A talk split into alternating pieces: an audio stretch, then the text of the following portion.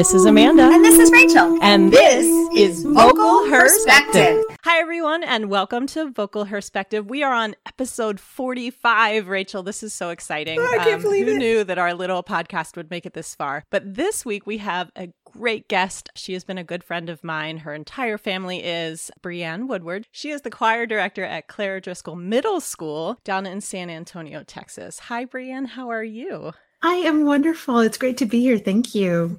uh, every episode, we like to start with getting a sense of what drew you into music and vocal music specifically. Oh, this is so fun. Okay, so this is a question I get to answer on job interviews too, because they often wonder how a girl from Billings, Montana ended up in Texas. And it's all because of choir. It's all because of music and having uh, wonderful choir directors who encouraged me that my voice could be for something more than just a hobby. And that was really wonderful. So I had incredibly encouraging encouraging elementary and middle school teachers who told me, Hey, you should do voice lessons. And I thought, that's for people who don't sing well, right? And they said, No, you actually have potential. And I went, Oh, well, that's neat. This thing that I love to do actually means that I could pursue it beyond just for fun. And that went into high school and I made it into the top choir as a freshman, which was a huge deal. There were, I think, maybe three or four of us who were freshmen in the varsity choir. Mm-hmm. And I had a terrific director who got me hooked on the King's Singers and Chanticleer and the Swingles. And I remember one of the most powerful experiences my first year of high school was singing Lonesome Road, which I think becomes an anthem for everybody who loves acapella at some point and if not yeah. you, where have you been? So um, so i got really excited about what music could be when it was just standing with people and singing together. That was a very powerful experience for me which then led to all state choirs and all northwest choir. And before you know it i had these amazing directors coming up saying so where are you going for college next year? And i was like i'm 15 and they'd say well you're going to call me in a few years. Here's my card. And i remember walking out to the bus when we were loading up after allstate and i looked at my friend and i started to cry and she said why are you crying. I said, I never thought that this was something that I could do. And I just had this wonderful affirmation from, it was Andre Thomas from Florida State back when he was mm-hmm. there. And he's, and he had said, call me. And I'm going, this is like those movies where, where somebody tells you, Hey, music's going to change your life and you're going to see the world. And it was actually happening. so again, I am so incredibly grateful to the teachers who kept encouraging that as more than just a, well, it's fun. So from there, that translated into eventually going to undergraduate in New Orleans, where I met this really adorable redheaded guy who sings too. And we were even seated next to each other in choir. So again, the love of acapella was just discovering many forms that it could take place. And, and I loved him so much and I wanted to impress him. And he was the barbershop guy. And so he put together a group that went to internationals in Seattle. No, it was Portland. Sorry, it was Portland. And so I flew out to surprise him. And I thought, I, you know, honestly, barbershop tags scare me sometimes. They get pretty intense, yes. especially when you're in the middle of one because they think that's fun. but, you know, I learned about barbershop and he said, he goes, honestly, he said, it's like Disneyland for old people and we just sing and it's amazing. And I thought, how cute are you that you at, you know, 20 years old think this is the best thing you could do with your life? But it taught me about, again, that ex- example of whether it's a group of four, whether it's a group of 200, there's something incredible about raising our voices together and creating a world where music comes alive mm. in a hmm. way that is so powerful, that is so inclusive and, and given the state of our world right now, so necessary. Yes. And it's the thing that we have not been able to do. Fast forward, we got married. It worked out pretty awesome, I gotta say say. and so we have each worked in music since then, trying to get kids excited about what music can be for you. Not that it has to be a, a lifetime professional pursuit, but the, the importance of having that in your life and that experience with other people will truly make you a better human. Mm. And that makes our world better. So that's my little like tiny version of life as I know it and how I got music in. And then, you know, acapella, acapella, specifically contemporary acapella became super important when we were just finishing up his treatment with cancer. That was the big thing for us. Matt had cancer in 2010. It was uh, testicular cancer. And he was trying to figure out, okay, if you beat this, then it means you have something incredible to do in your life. And so he mm. came to me and he said, I'm going to do this acapella competition. And I said, this what? And he goes, yeah, I'm going to have PFC try for it. It'd be something new. It'd be something really cool. And this contemporary acapella stuff, I think they'd really like it. And I'm going, okay. Because again, you support ideas and dreams and whims, and you're like, sure, you want a boat? We'll buy you a boat. That's cool. right.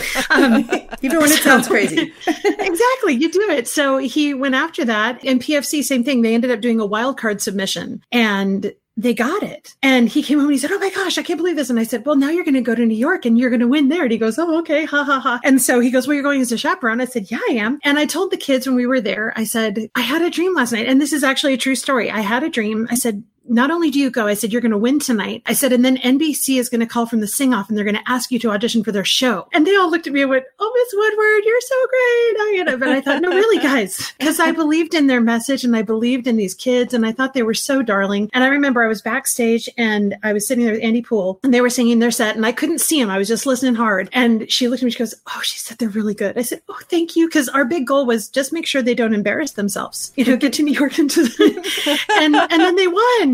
And the kids were in shock. And then the next day we're, we're scrambling to get to Lincoln Center for their rehearsal. And so many of them just looked at me and just went, we're really here. We're really, this is really happening. And so to watch, you know, and when they announced it, I remember Matt leapt up over this balcony and was a good 10 foot drop, but you know, he did, he, he took flight and I went, and my husband is flying because he couldn't get to that stage fast enough to hug the kids. So it really was a Cinderella sort of story. And we couldn't believe it. It was total shock. I remember calling, um, he called the fine arts directors for our district to say, Hey, we did this thing and the kids just won. And they said, Aka what? ICH what? Because it, it was, it was a term that was completely unfamiliar in Texas. And so we came back and realized, you know, and we did get the phone call. Sing off called and said, Hey, let's talk. They ended up not going through with it, but you know, it was just so funny. And Matt looked at me and goes, Okay, you want to get lottery numbers next? Because we were on a roll. Seriously. But what we realized was that there was such a tremendous letdown because we understood the enormity of that accomplishment, but nobody else really did. So again, you don't get mad about it. You realize that there's a need for education. Yeah. And so you then realize, okay, then we've got to share this with other people and explain why this was a big deal. And then thanks to this wonderfully uh, hardworking, accomplished redhead I'm married to, he he's now created so much interest in Texas that we now had to have our own little division when it comes to quarterfinals, semifinals, all that stuff, because so many kids got excited about it. And I told him, I said, you know, this is all your fault, right? And he just laughed. I said, no. And I said, but really, I said, you empowered your kids so much and they got excited. And that is a really neat thing to have shared with so many kids in Texas. And now that's, that's what we do. We look at how we create better humans through music. And acapella does that in such a powerful way that uh, every kid in my program wants to be part of it in some way. They're just going, oh, they're so amazing. And choir becomes cool when you can put it up like that on stage. It's really amazing. You know, PFC is kind of legendary in high school a cappella, rightfully so. But Driscoll, for those of you that listeners that don't know, feeds into the PFC program. So you are responsible for prepping them. And, you know, when I was in middle school, thinking about getting kids to sing without a piano or just sing in tune was didn't exist.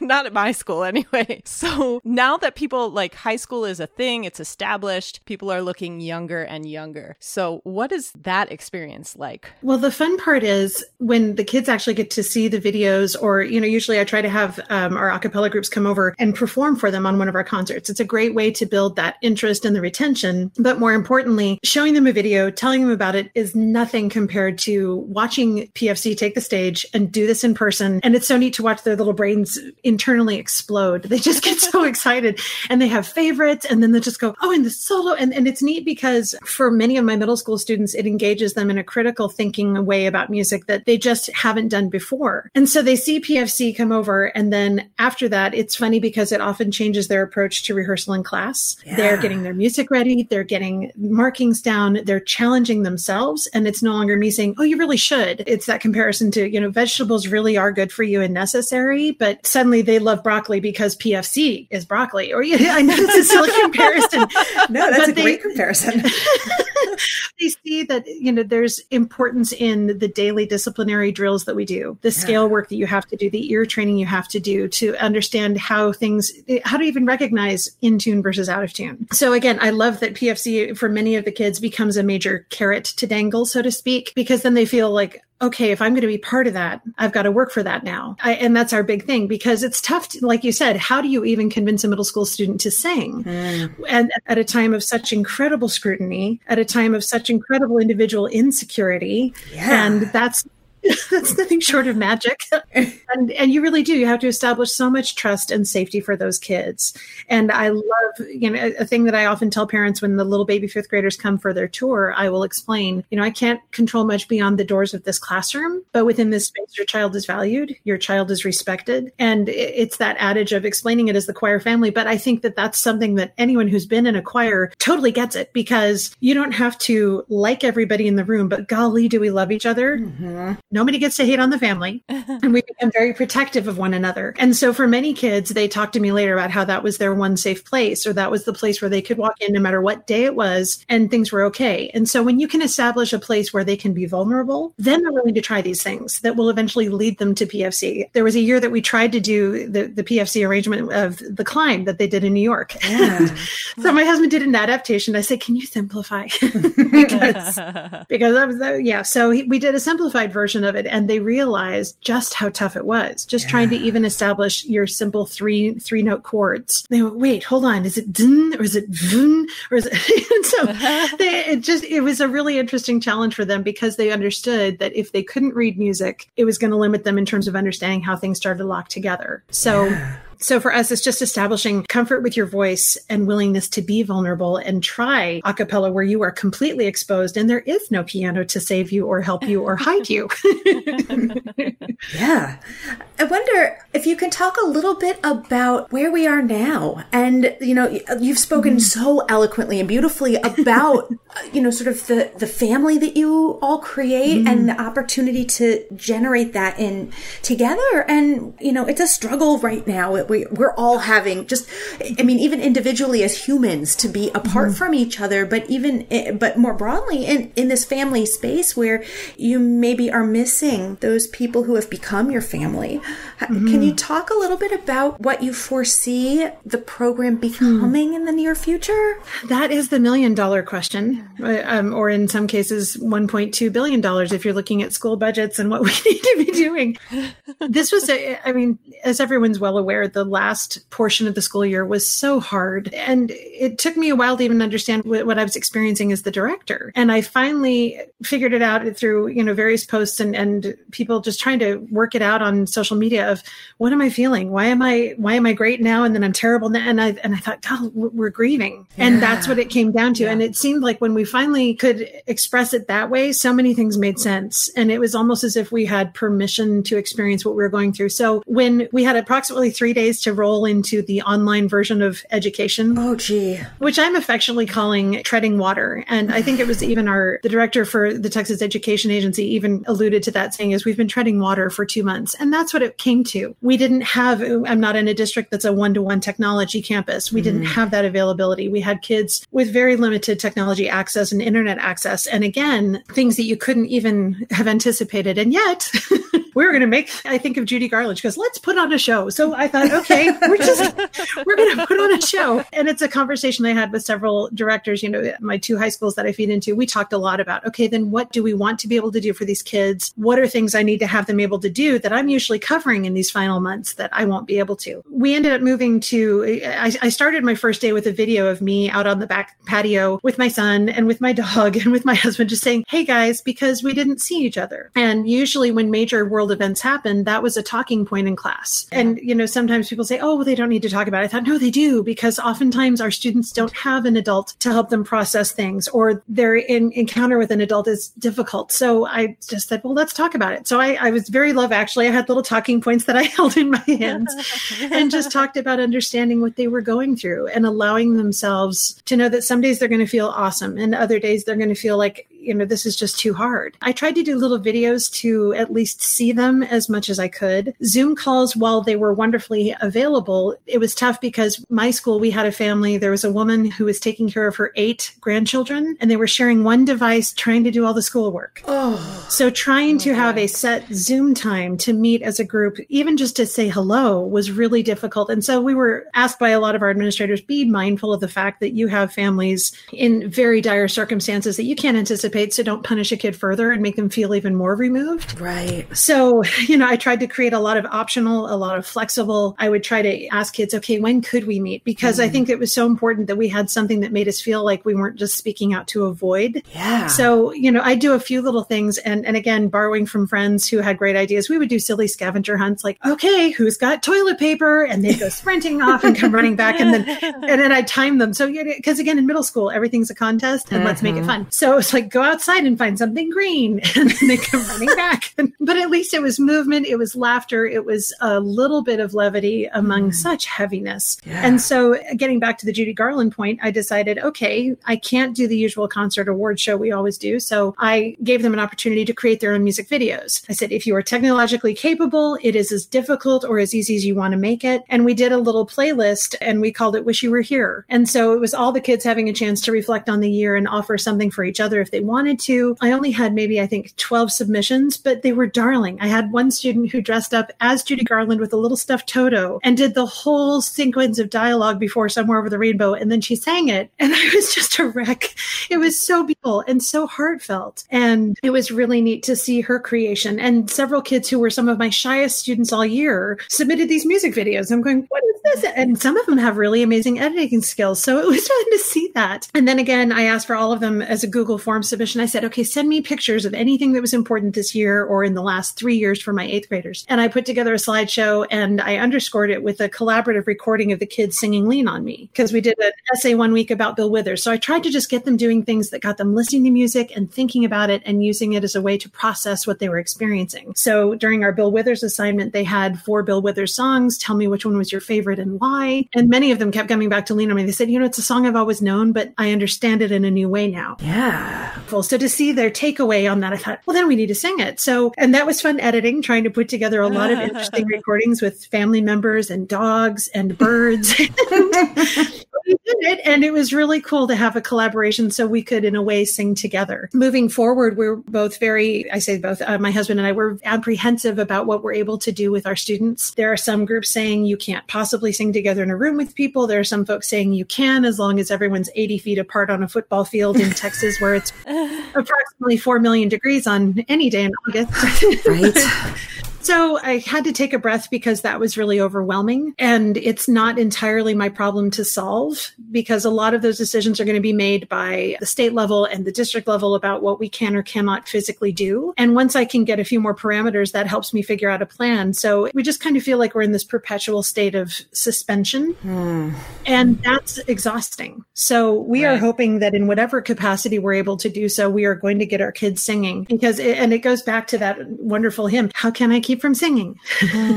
and so I told Matt, I said, that has to be our t shirt theme. I've just decided because it does help all of us. So mm-hmm. we're very apprehensive about what comes next. And while it will be, in my hopes, you know, a temporary thing, as I learned a long time ago, temporary can be a really long time. Mm. Yes. And, and that's something we're not accustomed to. I had a little sixth grader who came through. We were doing our, our pickup drop off where, you know, it was, hi, your teachers are now drive through. Here we go. And so this little sixth grade girl came up and she looked at me and she said, and she started to cry. I said, Why are you crying? And she said, I'm never going to be able to have a day where I don't have a mask on and you have a mask on, and I'm never going to be able to come to school again without masks. And will we ever be able to hug again? And, and her mom's sitting oh. in the driver's seat, Elm's just as, as shattered as she is. And, and there were very real moments like that, car after car. And I was going, oh, okay. And I just looked at her and I said, You know, it's going to be different. I said, I'm not going to tell you it's going to get better. And I'm not going to tell you it's going to get worse because either one of those could be wrong. I said, But it will be different. And I don't know when. I said, And we are so accustomed accustomed to instant. Mm. We are so accustomed to having whatever we want immediately or having someone who will get right on that. And Amazon has spoiled us.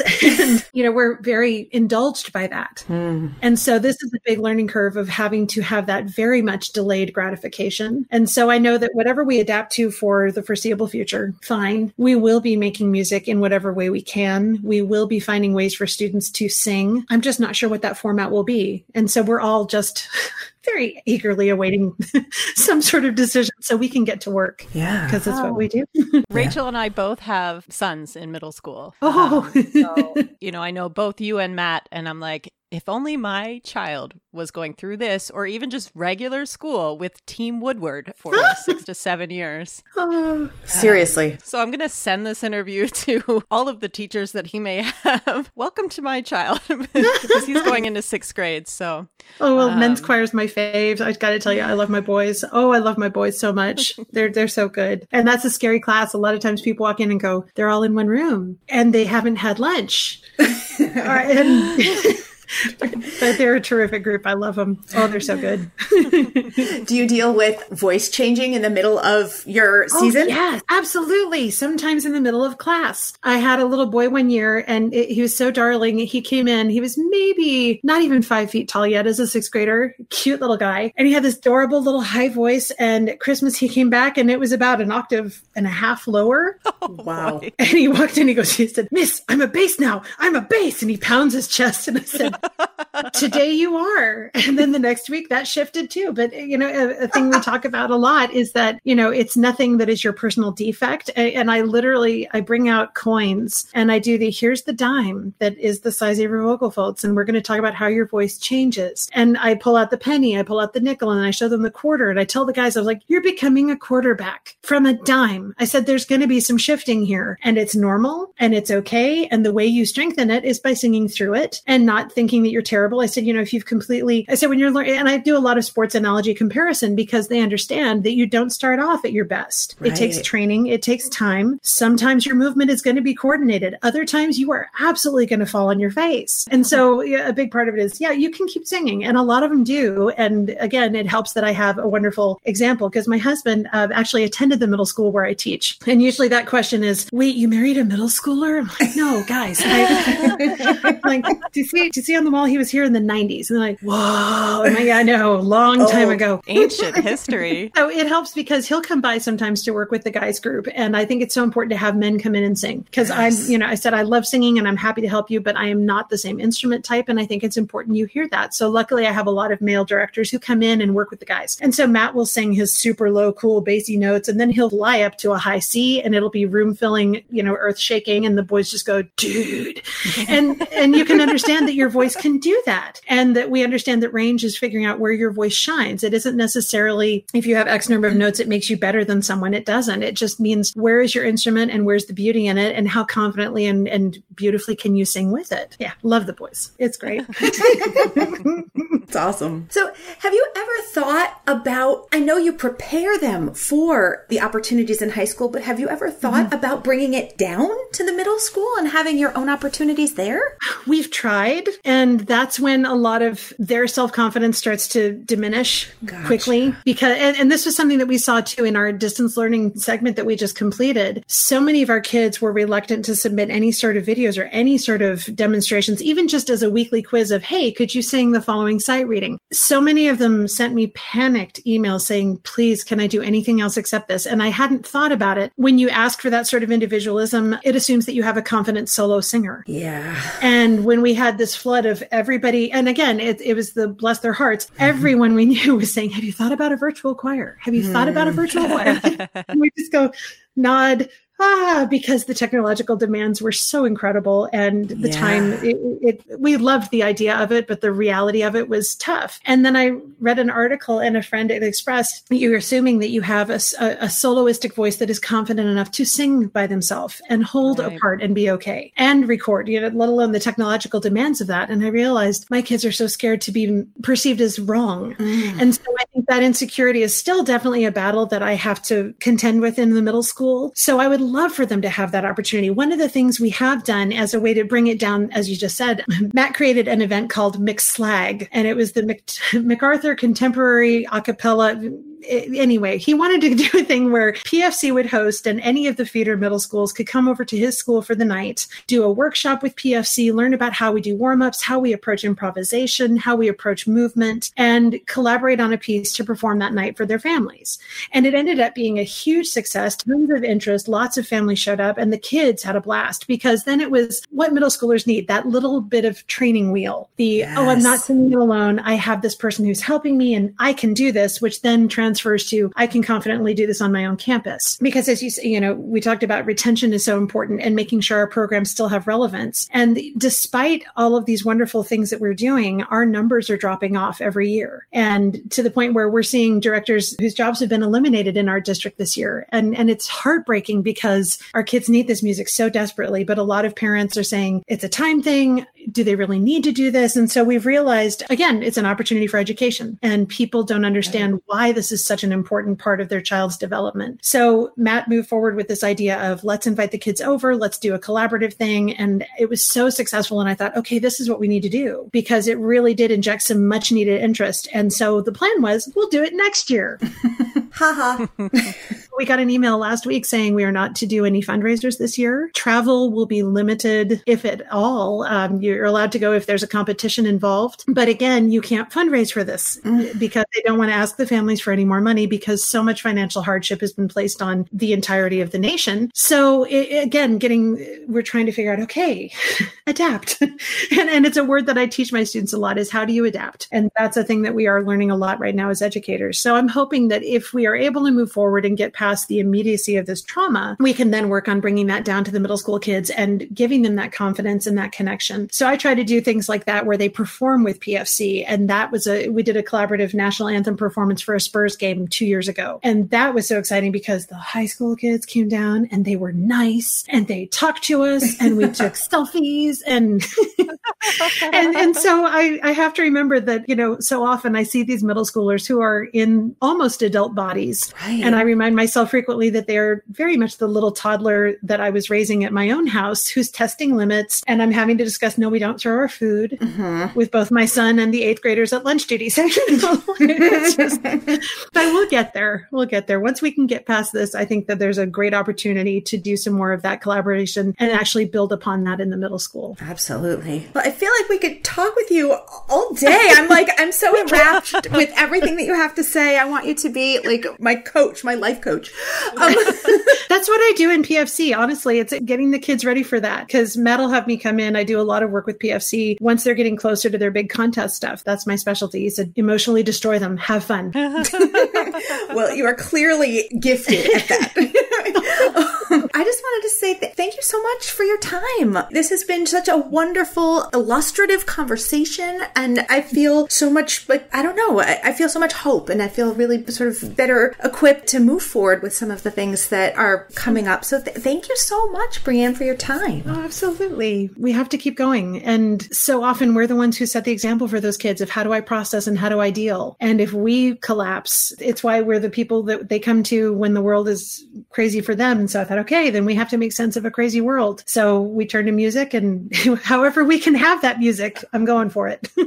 Thank you so much, Brienne. So, Rachel, there was some big news in the barbershop community this week. And as a result of a lot of the, you know, it was spurred by a lot of the current culture broadly, but there was a petition that was started by Sweet Adeline's member to eliminate any songs that have racist lyrics or message or history, even. And the petition got a lot of support. And the board of directors of Sweet Adelines made the announcement yesterday or the day before. So, when we were recording this, that they would reject any song that falls under this category up to the point of disqualification in contests. So this is this is a big change. Absolutely. And I'm I'm proud, proud of the board for making this choice. I think that this is the right side of history and they're they're choosing to make while it's a difficult change and there's a lot of emotional attachment I think to certain songs that may have a history that is less than pleasant. I think it's the the right thing to do. Yeah, and I would hope that other organizations. I mean, we don't, you know, even in BHS and occasionally in HI, one will sneak in and in CASA events and other contemporary festivals and contests. Like we do see these songs and, and oftentimes it's not done even on purpose, but people interpret the song differently or don't know the history behind the songs that they're singing. And this spotlights it. And I know there was a lot of back and forth of, well, we're losing our culture and people were upset about it, but then also like, why haven't we changed this yet? And I, I want to encourage people out there, if you want to, if you're going to put the change in now, it's not too late. Be on the right side of history. Recognize it's okay to change your mind. It's okay to admit that you have learned. I know I have learned a lot in the last couple of weeks and months. And lifetime.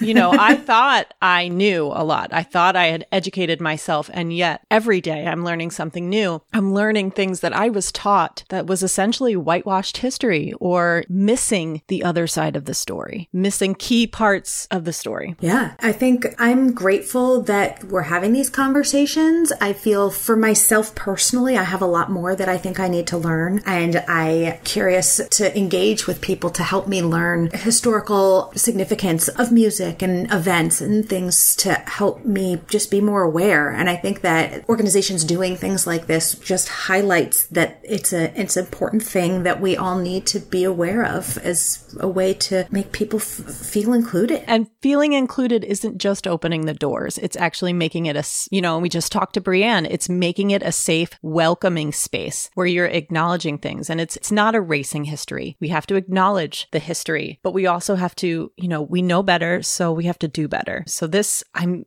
I'm proud of them for making this change. I wish it had happened a long time ago, but it's happened now and we can be better moving forward. So thank you, Sweet Adelines. And hopefully we can have someone from Sweet Adelines, a leadership from Sweet Adelines, come on and talk to us soon about this and the many other wonderful things that Sweet Adelines are doing. We'll see you next Tuesday. See you next Tuesday.